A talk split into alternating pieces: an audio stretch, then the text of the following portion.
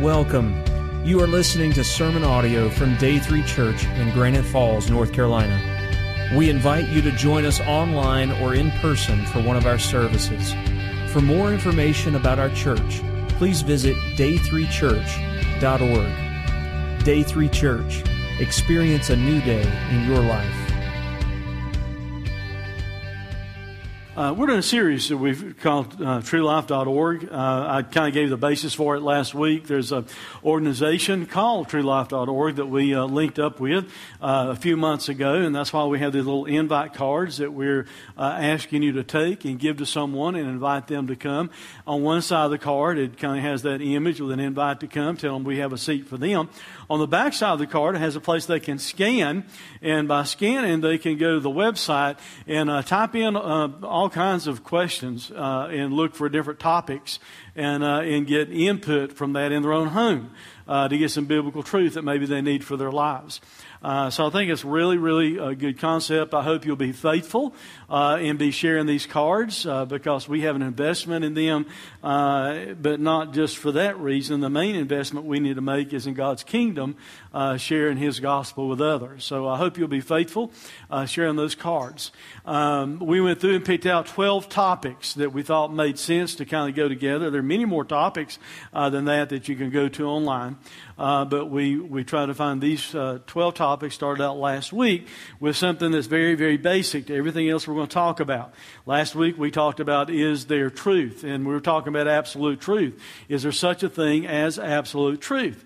Because a lot of people in the day that we live in think everything's relative. Uh, there's not any real truth or any real foundation of truth. There's just things like situational ethics where you make up your mind what's right and wrong in the moment, still there being a standard uh, for what is, is right and wrong. So that's why we started out last week uh, talking about that. I do want to say one more thing about it, uh, and, and that is this. When you think about absolute truth, absolute truth means that you also need to absolutely apply it to your lives. You understand that?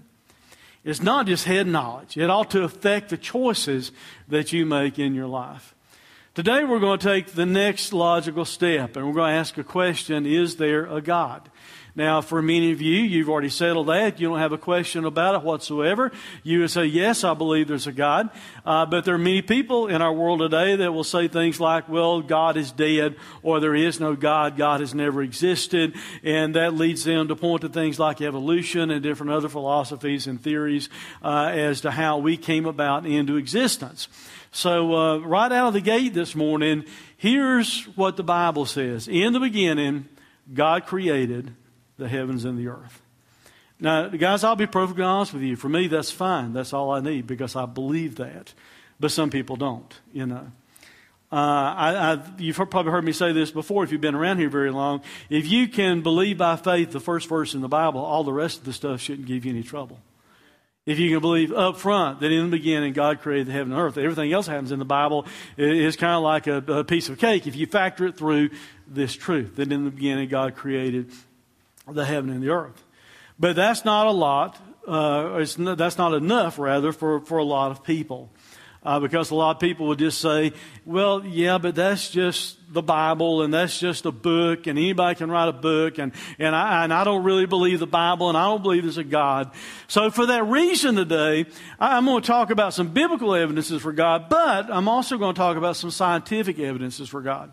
Now, if you're someone very skeptical about whether God exists or not, uh, this morning, you might be saying, what do you mean scientific evidence? Are you trying to tell me there's actually scientific evidence that points toward there being actually a creator and a God that exists? And my answer to that would be yes, I think so. And I think maybe after we get to those facts, you may walk away today, even if you don't believe it now, thinking, hmm, they, you know, I, I believe there must be something that, that created us other than just all the blind chance that people want to believe in. Last week, I started out talking about the philosophies of men before I talked about divine truth. So I talked about philosophies of men, then the Bible. I'm going to do the opposite today. I'm going to talk about what the Bible has to say uh, about the existence of God, and then we're going to talk about some scientific evidence for the existence of God. So, to start with this morning, let's look at some biblical evidence for God's existence. And we've already read this verse, but I want to talk for a minute about beginning evidence. Beginning evidence. Once again, in the beginning, God created the heaven and the earth. Uh, the phrases that are used there in the Hebrew, that in the beginning, uh, literally means first in place, time, order, or rank.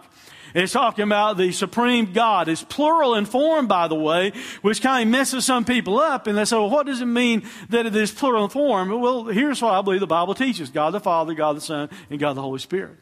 There's one God revealed in three persons, and all of them were involved in, in, the creation of the universe. But Jesus, you'll see in a few minutes, very specifically so, because I think the Bible teaches Jesus Christ was God's agent of creation. I think He's actually the one that spoke everything into existence.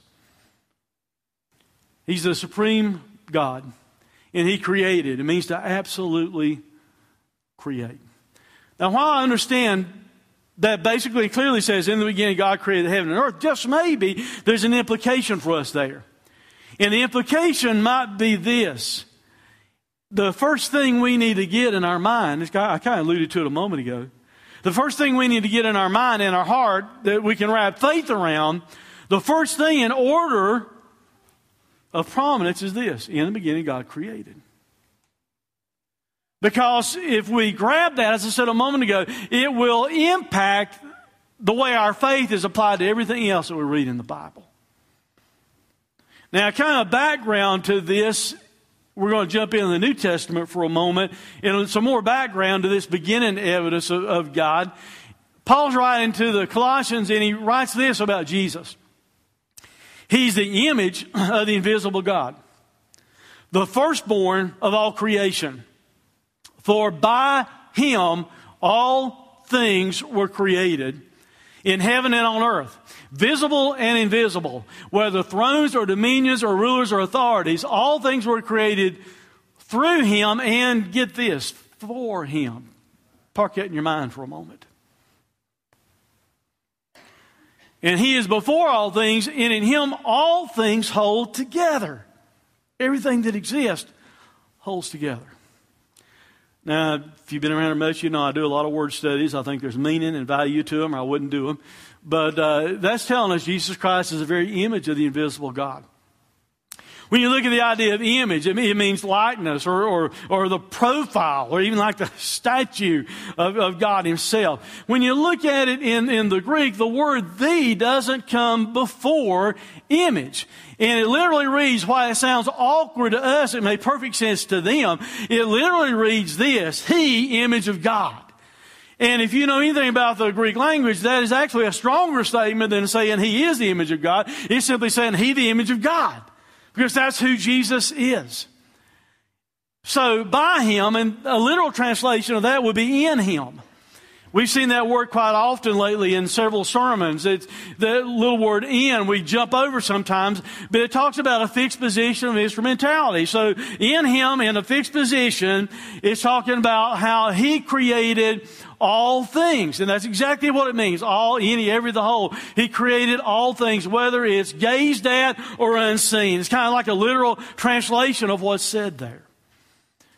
Now, in with what we read a moment ago, I don't want you to miss this because it also said that he set up, he created government rulers and authorities, whether thrones or dominions or rulers or authorities, and all creation, including established governments purpose is to be for Him. I talked about being for Him just a moment ago. It's for Him, into Him, the, the point of being, being Jesus. Recently, I almost kind of wanted to scream at my TV. I guess you never do that, do you? Um, I, I might, I'll take it back. I think it might be my laptop, my, my computer screen. When uh, some of the controversy hit a few weeks ago about the uh, uh, clerk in uh, Kentucky that was refusing to issue a marriage license. And I know you know people have different ideas about that, and some people say, "Well, the Supreme Court voted on that, so it makes it the law of the uh, of the land." Well, bear, bear, with me just a moment. And they had a bunch of news media there, and it was all built up, and you kind of tell it was hyped up for the purpose of causing this confrontation.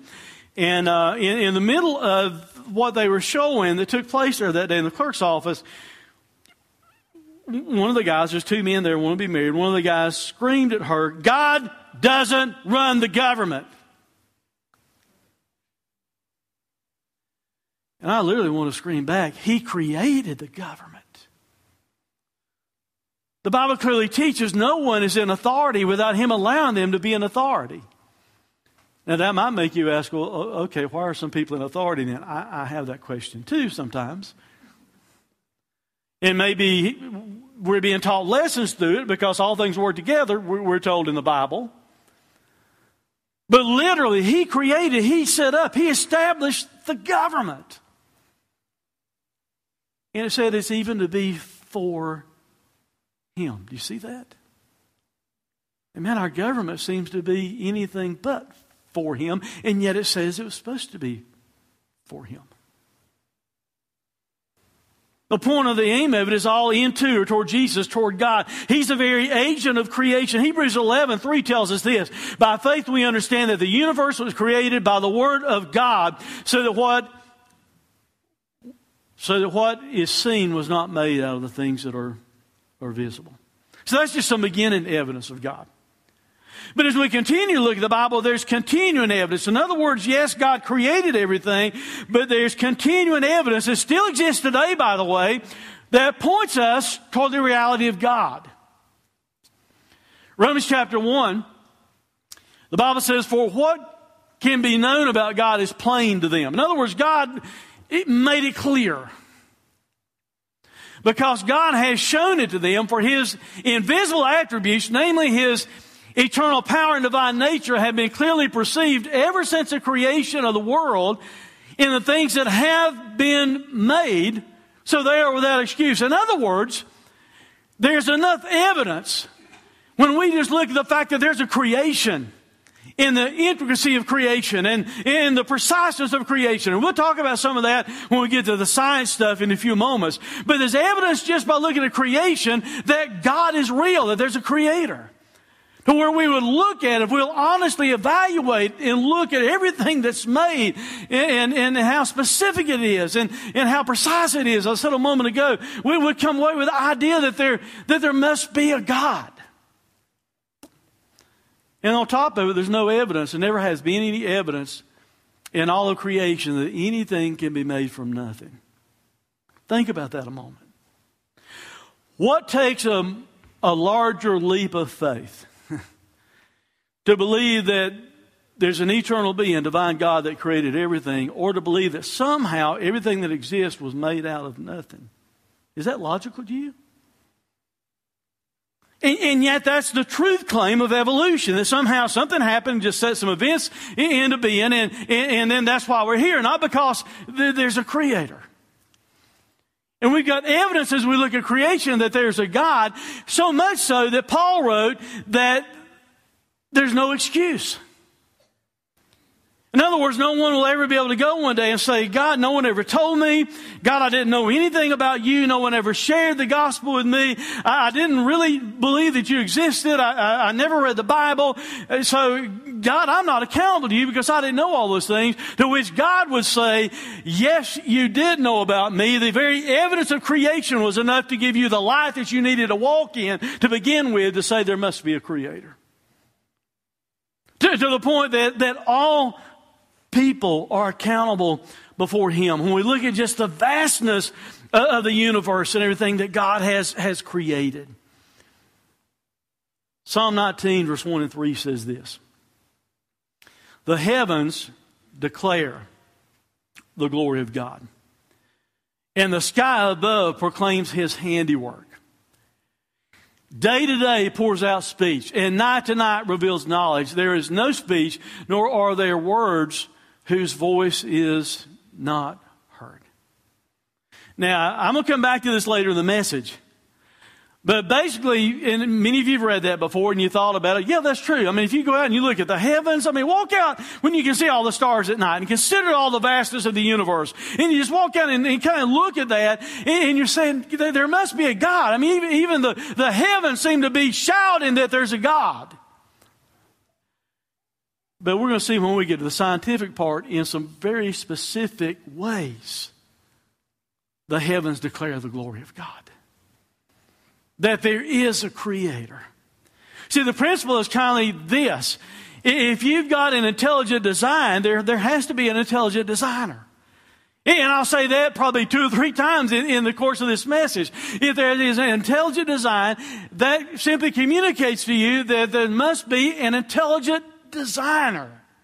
Now bear that in mind. It'll, it'll make more sense when we get to the, to the scientific part of it. We looked at beginning evidence of God. There's continuing evidence through creation that there's a God, but we need to talk for a moment about rejecting evidence of God. Rejecting evidence of God. Going back to Romans, it says, For although they knew God, in other words, mankind knew God and knew about God. See, the, the, the way people think in this day and time, they think, well, we're evolving into something better. You know, we know more than we used to know. When really the Bible teaches we used to have an intimate knowledge of God and we kind of blew it. And this kind of tells us how we blew it. For although they knew God, they did not honor Him as God or give thanks to him, but they became futile in their thinking and their foolish hearts were darkened. Claiming to be wise, they became fools and exchanged the glory of the immortal God for images resembling mortal man and birds and animals and reptiles. In other words, we used to know God, we used to recognize God, we used to honor God as God, the human race did, but because the human race was not wanting to be accountable to God, we decided that we're going to worship something else. We'll worship ourselves. We'll worship bugs. We'll worship the images of reptiles or whatever, as long as we're not having to worship God because we'll be accountable to Him. You see, I think that's really the root cause, as I said last week, as I talked about absolute truth. The reason people so want to believe in something like evolution that really has been disproven now, and we'll talk more about that in a moment. The reason they so want to hold on to that is this. The, other, the only other alternative is that there is a God that made everything and you're accountable to Him. And that's why our society and our culture is trying to Throw that away. Therefore, as a result of that, God gave them up in the lust of their hearts to impurity, to the dishonoring of their bodies among themselves, because they changed the truth about God for a lie and worshiped and served the creature rather than the Creator who is blessed forever. Amen. Let's keep reading. Next slide.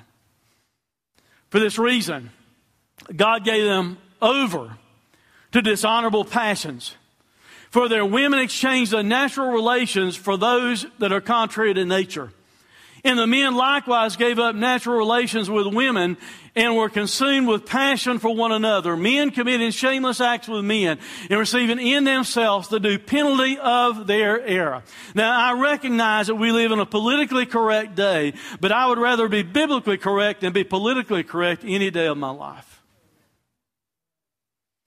And whether our culture likes it or not, or people like it or not, because this truth might fly in the face of their practices and their actions, it says that God gave them over to where they had the mindset to do things that were literally against nature.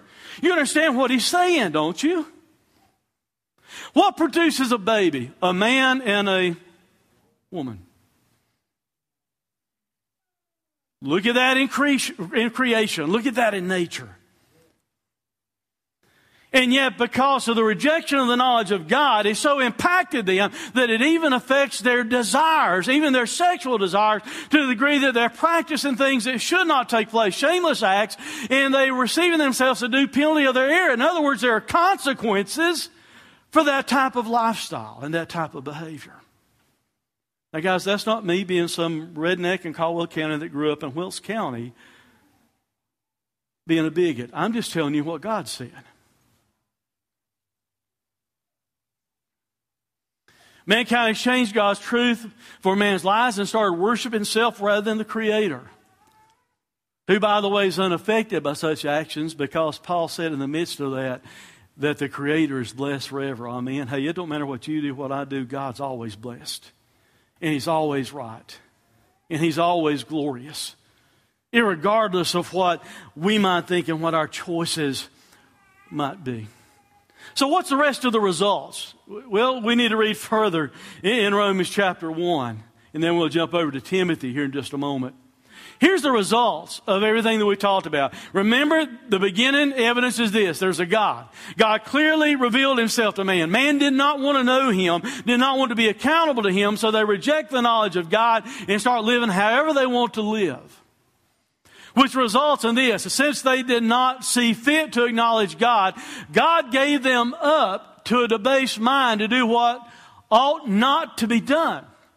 They were filled with all manner of unrighteousness, evil, covetousness, malice. They were full of envy, murder, strife, deceit, maliciousness. They were gossips, slanderers, haters of God, insolent, haughty, boastful, inventors of evil, disobedient to parents, foolish, faithless, heartless, ruthless. Though they know God's decree that those who practice such things deserve to die, they not only do them, but they give approval to those who practice them. Does that not give a description of our culture?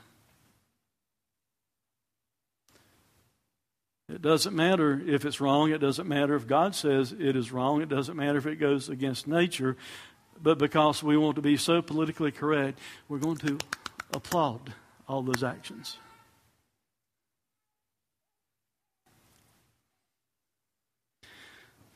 Second Timothy chapter 3, verse 1 through 5. But understand this. You see, this is where we are now. Understand this that in the last days, there will come times of difficulty, for people will be lovers of self, lovers of money, proud, arrogant, abusive, disobedient to their parents, ungrateful, holy, heartless, unappeasable, slanderous, without self control, brutal, not loving good, treacherous, reckless, swollen with conceit, lovers of pleasures rather than lovers of God, having the appearance of God godliness but denying the power. Does that not describe for you the culture we live in? How did we get there? We had a beginning evidence of God, a continuing evidence of God. You can look in culture and creation and say, oh, there must be a God. But because people rejected the knowledge of God, that's why we are where we are. Now, I understand someone's going to say, like I did a moment ago, but, you know, preacher, you, you're kind of ignorant. You don't know that much. You're not a scientist or anything like that. That's just an old book, just full of fables and everything like that. And I don't really believe that. So that doesn't prove to me there's a God. Um, all right, I recognize it may not for some of you. So let's talk about the scientific evidence for God. Things have changed, by the way from the time of Charles Darwin. We've had some advancements since his day. You recognize that? How many of you rode a horse to church today? Leave it to my daughter to raise her hand. And she may have. She'll adopt every animal, snake, reptile, cat, dog, whatever. She may have found a horse on the way here, for all I know, this morning and rode it here. That's Jessica. There have been a lot of advancements in science since he suggested evolution as a theory, by the way. It gets taught as fact, but it's a theory. A lot of the contemporary evidence of science, in other words, the more and more they make advancements, it seems like the more and more it points toward the evidence of a creator, of an intelligent designer, of God, than it does to point away from Him.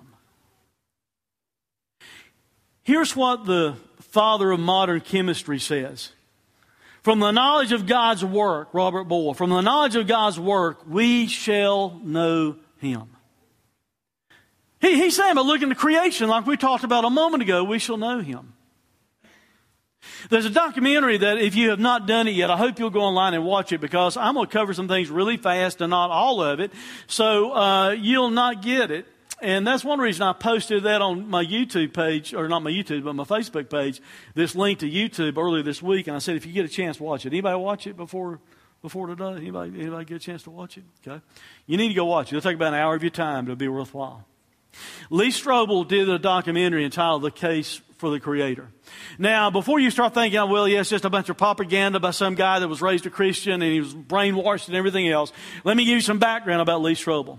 Lee Strobel, when he was a teenager in high school, was told about an experiment that they were teaching as fact that they wound up proving false later, whereby a scientist in this glass enclosed environment put in what they thought would have been similar to things that might have existed pre-creation, uh, chemicals, evidence, uh, you know, out in the in the in the creation, and they introduced lightning, electricity to it, and poof, all of a sudden there's some little, little life forms in there growing. And that was taught as facts. Lee Strobel believed it, and he became an evolutionist and became an atheist. He went on to study law and journalism. So, in other words, he understood how to look at facts and, and, how to record facts. That's what journalists are supposed to do instead of spin it like happens today. His world got rocked about five years into his marriage. Because five years into his marriage, Lee Strobel's wife became a Christian.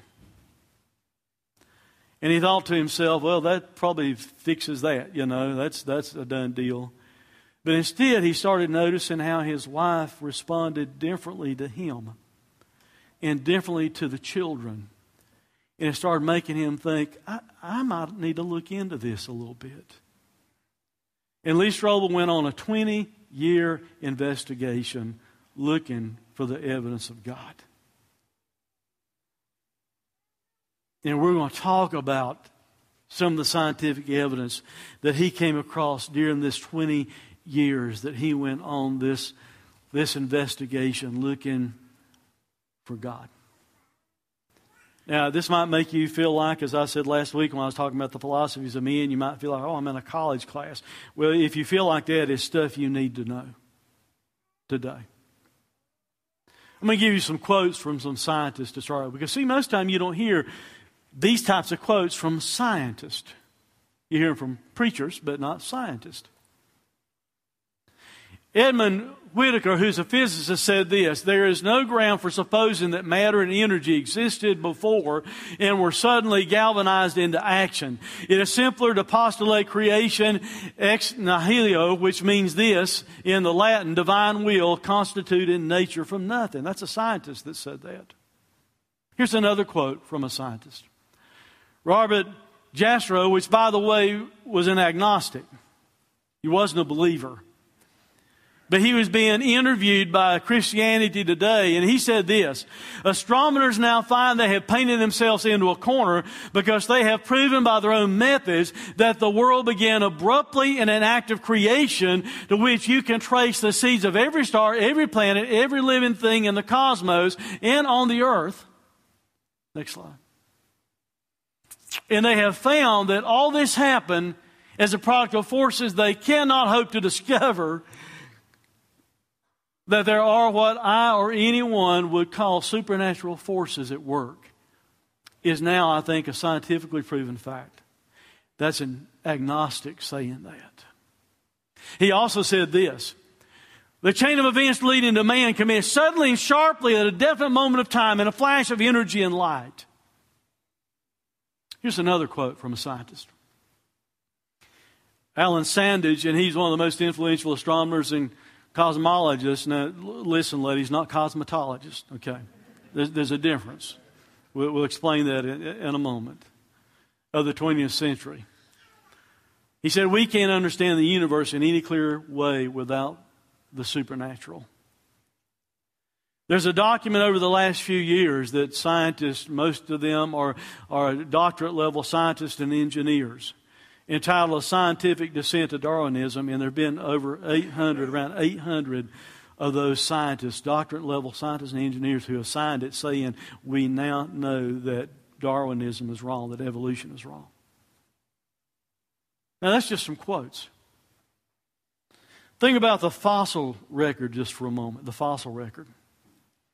Because here's what Darwin said Darwin said that every living thing came from a common source. And he called it the tree of life. So you could take the tree of life and you start here at this, uh, maybe some germs in a pond or whatever it is. It become a tadpole, become a fish, grew legs, got out and walked. Uh, you know, eventually became all the other animals and, and, uh, and, and apes and human beings that we all evolved from the same place. The problem is this there's not one bit of fossil evidence that's ever been found in any of the strata within the earth to prove there's ever been anything more from one thing to the next. What they can show is something called the Cambrian explosion, which means this. All of a sudden, the Cambrian type life, they can clearly see it as they investigate the, the fossils and look at the strata within the earth, that all of a sudden, in a flash of time, they're there. They weren't there, now they're there. Which to me sounds a whole lot like the creation story. And, instead of something that evolution might want to project or the theory of evolution. Let's go to our uh, cosmetology, no, cosmology, for a moment. I want to be clear on that. I don't want some of you ladies come up and ask, "Can I get that guy's name if he's really if he's the most renowned cosmetologist?" You know, um, cosmology is the study of the cosmos or the universe, and we're going to talk about some things in that regard. One is the expanding universe. They can scientifically prove that the universe is gradually expanded. Now, people that want to believe in evolution will say, aha, Big Bang. So, so everything is, is going away from where the explosion happened. The problem is, it's going away at a very, very, very precise rate that could not happen just from some haphazard explosion.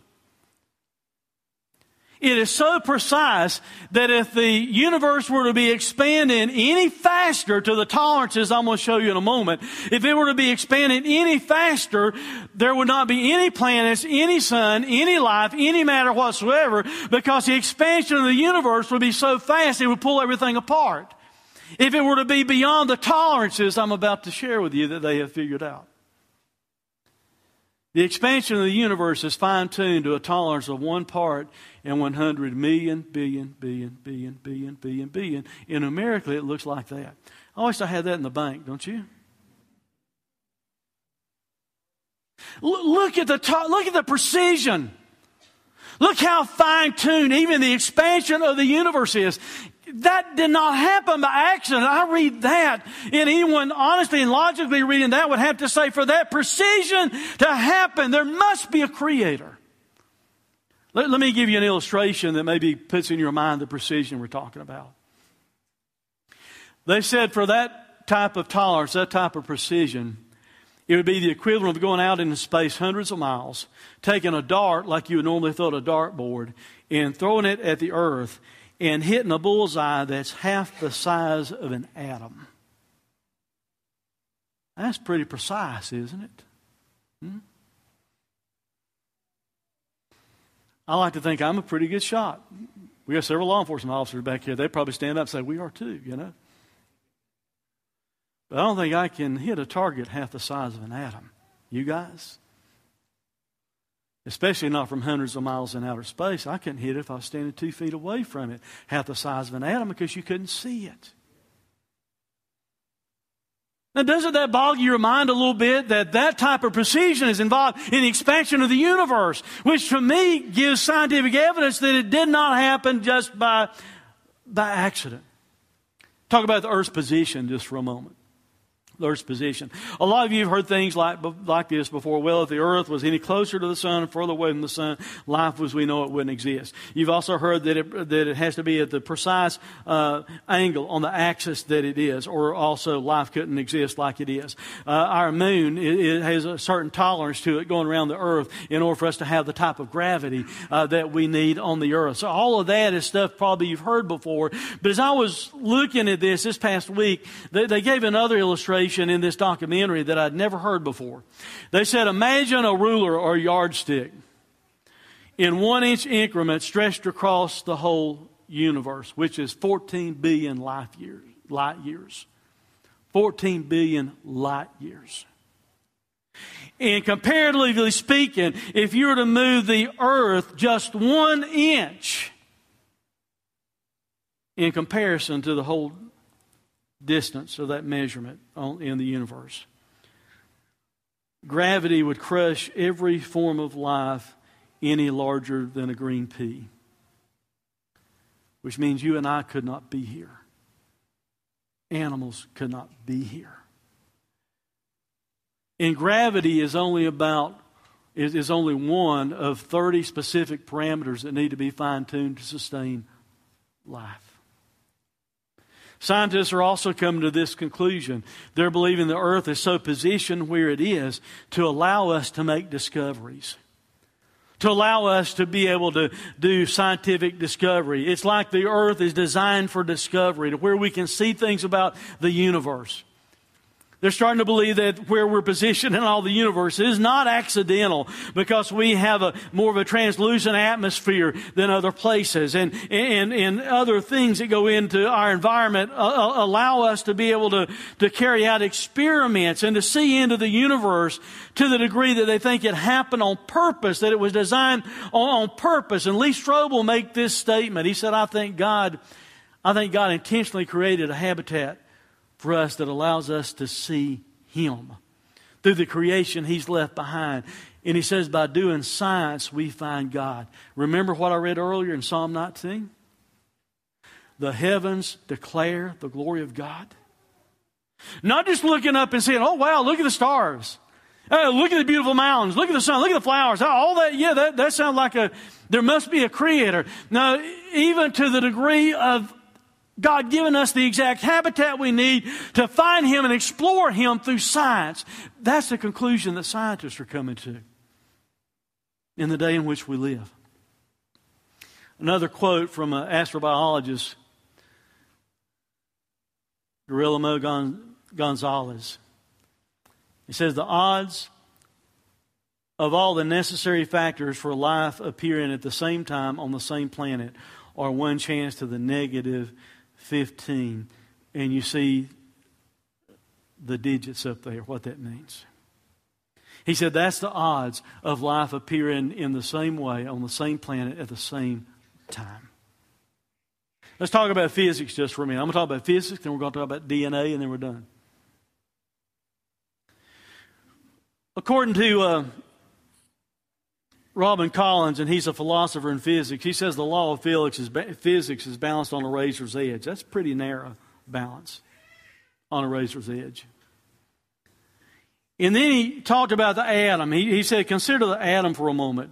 Because there's a strong nuclear force that binds the atom together. And if that nuclear force of that, that binding force of the atom were to be diminished by just one part in 10,000 billion, billion, billion, billion, and B and B and B, and then once again, right there's the, the, the numerical numbers, the digits for you to look at the odds. He said if the, if the, if the binding force, the nuclear force of an atom were to change, be diminished by that much, you'd only have one element left in all the universe, and that's hydrogen. In, in other words, you wouldn't have any chemistry, you wouldn't have any other elements, and, and no life could exist. I thought about that when I, when I read it. I thought, man, when I was taking chemistry in school, I wish there had only been one element. How about you? I could have made straight A's on that chart that we had to memorize. But instead, there are all types of elements. But he's saying if, if, if the atom, the tolerances of how God even designed the atom, if it were to change by that much, nothing would exist except hydrogen in all the universe.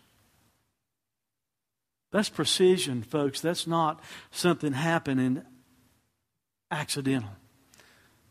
Lee Strobel also said this the universe is finely tuned by an intelligence to sustain complex life and intelligence beyond the constraints of time and space. That's what I believe. That's what I think the Bible teaches. So, last scientific fact DNA, and I'm going to give you a couple things about DNA. Uh, DNA, the more they look at it, they're starting to see things that they look that looks like to them is like a biological machine. Now, it's biological; it's not a you know manufactured machine like we make metal and stuff like that. It's a biological machine, but DNA is also a, a written language code. Now, here's the importance of that. In Darwin's day, he couldn't see it. In Darwin's day, they looked at a human cell and they thought of it kind of like it was a blob of something like jello or something, you, you know? They couldn't see the specifics of it. But now we understand that the human cell is one tenth the size of the point of a straight needle. That's pretty small. One tenth the size of a point of a straight needle. And that one single human cell has three billion units of DNA. Think about that. The one cell is one tenth the size of the head of a needle, and it has three billion units of DNA.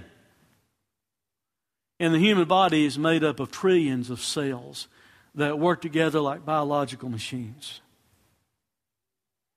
Let me give you a picture of one. The bottom left corner is a scientific diagram of a bacterial flagellum. And when you look at it close, there are things in there that function like a, you know, like a like a like a rotor, like a stator, like a drive shaft in, in a bush in there, like you'd find in, in an electrical motor. The bottom right hand corner kind of shows it in a picture that makes it look a little bit more mechanical. The top right hand corner is a picture of an electrical motor. Now, can I ask you something? If you're out walking across the woods and you find an electrical motor someone threw away, are you going to pick it up and look at it and say, you know what, I bet it took a really, really long time. But I bet one time that thing didn't exist at all, and I bet just the right, you know, the right things come about in the environment, and all of a sudden this thing created itself. Is that what you're going to think?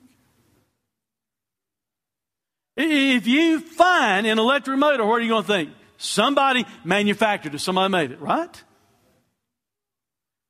Think of the leap of faith it would take to say, no, that electric motor just, it created itself. It came about on its own. You see, that's the point I'm trying to make about the bacterial flagellum. There's a principle now that they have found that's entitled irreducible complexity.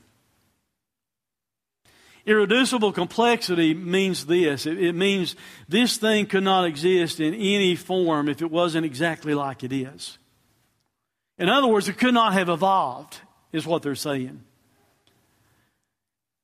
This bacterial flagellum, it, it could not have come into being gradually.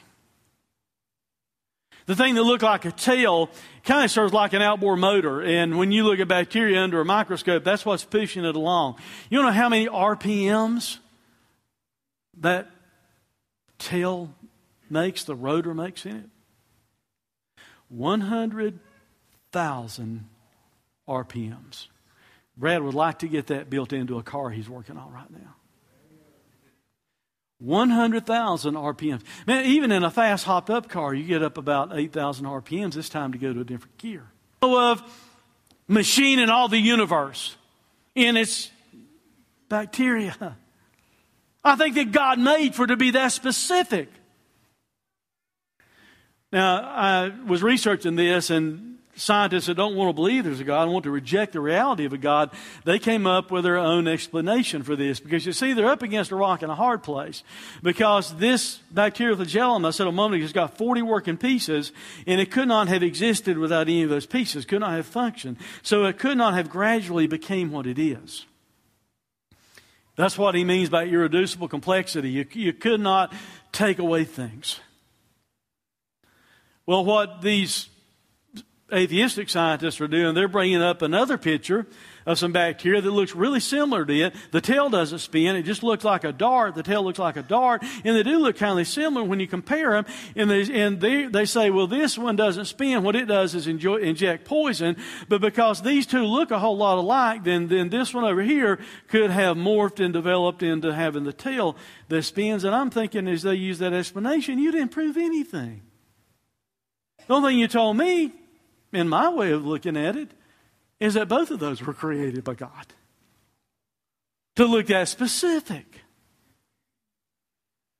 So you can't take it away. And, here, and here's the deal with that. It, it's well, let me illustrate it first for you. And some of you may have heard this illustration before.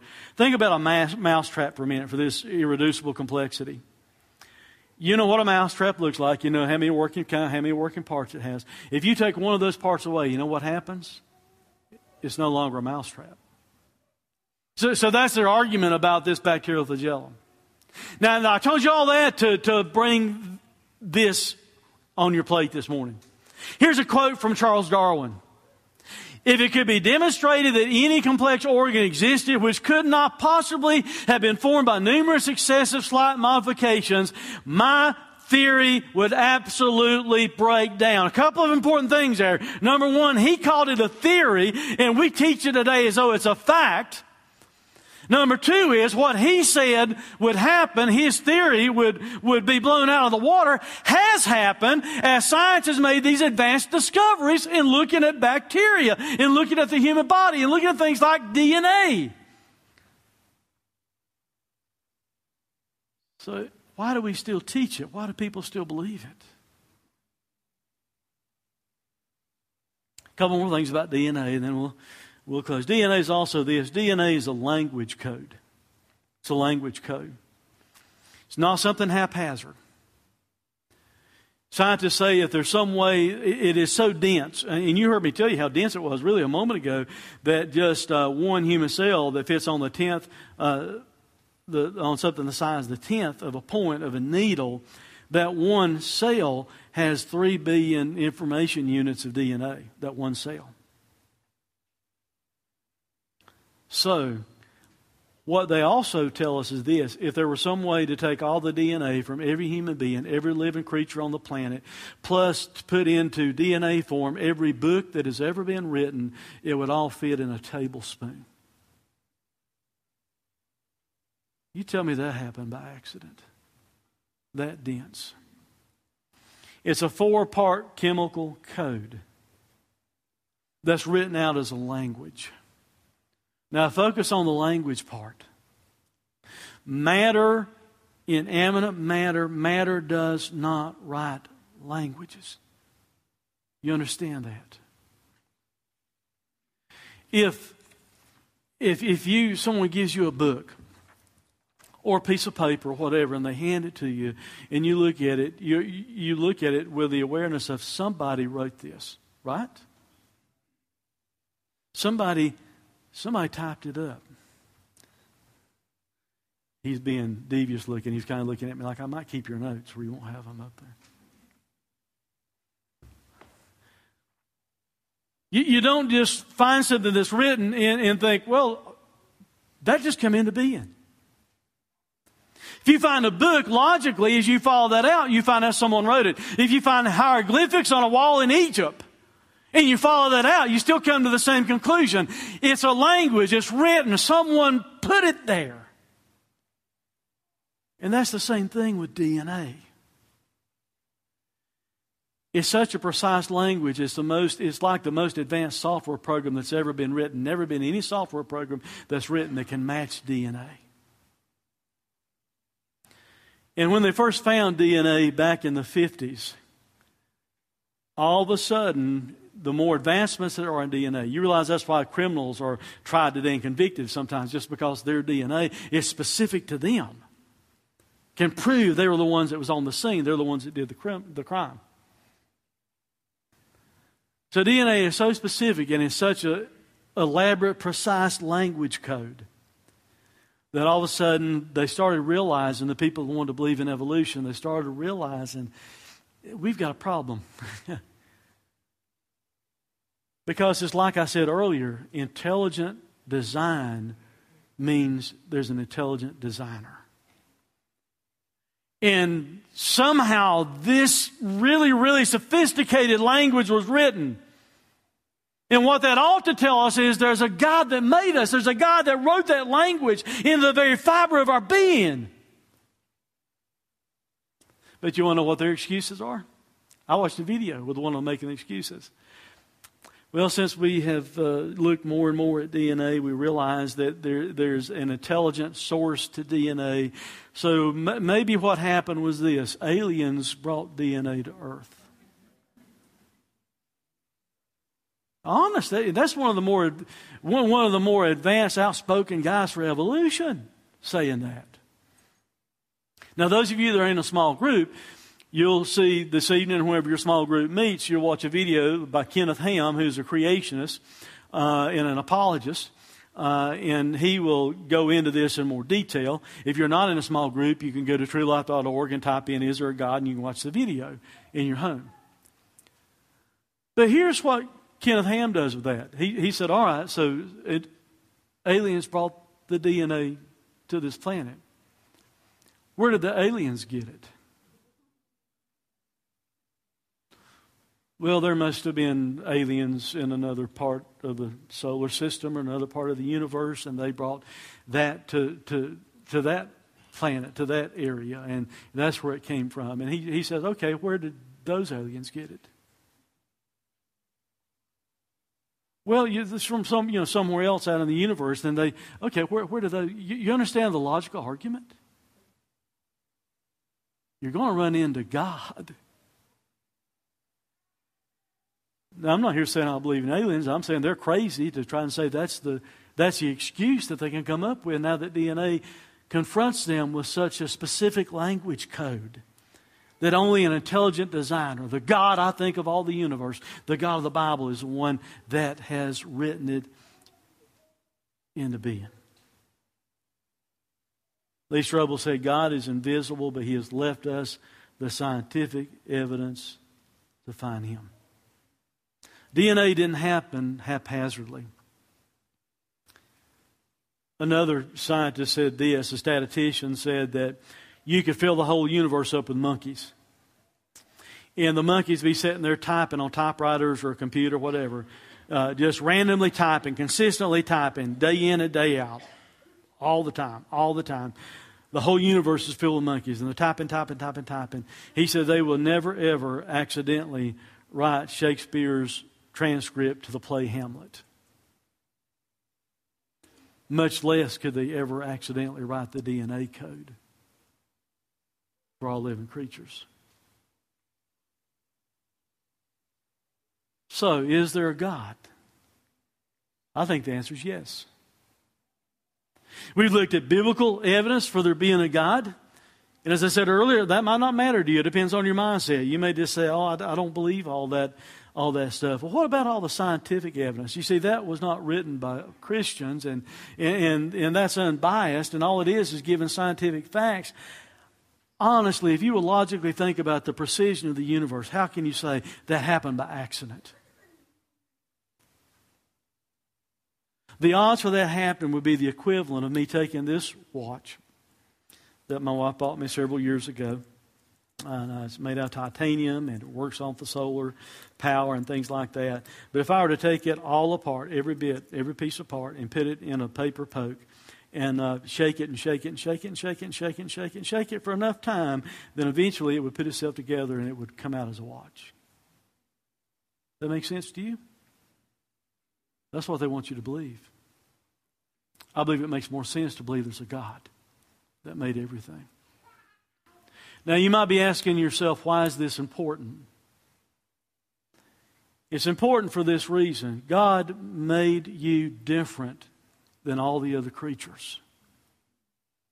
The Bible says He breathed into man, and man became a living soul. And that means you have an eternal soul that's going to last forever. And that's why you need to be concerned about God and knowing Him and knowing Christ as your Savior because your soul is going to last forever either in God's presence or separated from Him for all eternity in a place called hell. That's why it matters. That's why you need to understand there's a God.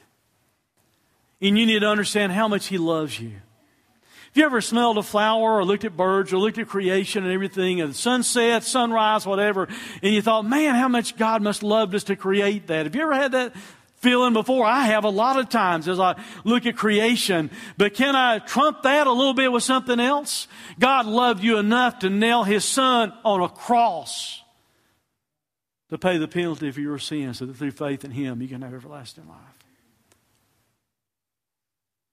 That's why you need to know this. To be convinced that he's real and he can change your life forever. Let's pray. Father.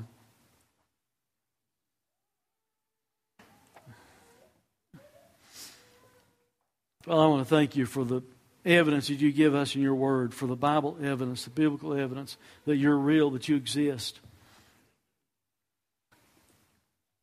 Father, the more I study for this message, the more I was amazed of all the scientific evidence of how you have put your stamp, your image, in creation so we can find you and see that you're real. Lord, I pray for anyone in this place right now that has never, ever believed that you're real. They've never ever trusted in Christ. Maybe they've believed a lie because they've been taught a theory of evolution. And they've rejected the fact that you could be real. Help them to evaluate their motive right now and ask themselves if they're really rejecting your reality because they don't want to be accountable and responsible to you. Father, I pray you give anyone here this morning the faith they need to believe that you're real, to believe that you love them, to believe that you love them so much Jesus died on the cross. For it's in Christ's name we pray. Amen. During this time of invitation, we have more of these cards up here at the front. We did not put them, uh, I don't think, in the updates unless they stuffed them between the two services this morning. I want to ask you a question. I don't want you to raise your hand. I just want to confront you with this. If you were here last week, you were given at least two of these. And we asked you to go and share it with someone. Throw it at them, like I did. Share it with someone and, and tell them, you know, we want to invite you to, to come to our church. And by the way, on the back of this card, if you'll scan this in or go to this website on your computer, you can uh, find a lot of answers to questions you might have really an easy way for you to invite someone to church. So I, I want you to answer the question in your own mind right now what did you do with these this past week? So we need to be accountable. And we're going to be holding you accountable every week throughout this whole series to remind you to take these cards and invite people to come. So I hope you already have, but I hope you'll also come during the invitation because this is part of our invitation today. If you already know Christ as your Savior, your part of the invitation is to come get more of these cards and make a commitment before the Lord to go out this week and share these cards with others. If you don't know Christ as your Savior, if you've never believed there's a God, I hope you've got abundant evidence today, even from science, to consider that there must be a God. If you've got questions about that or questions about how to receive Christ as Savior, I, invite you, please come and see me during this song. Please stand. Thanks for listening to this sermon audio production from Day 3 Church. We pray that it has ministered to you. For more information about our location, service times, or other sermon podcasts, please visit us online at day3church.org. Day 3 Church.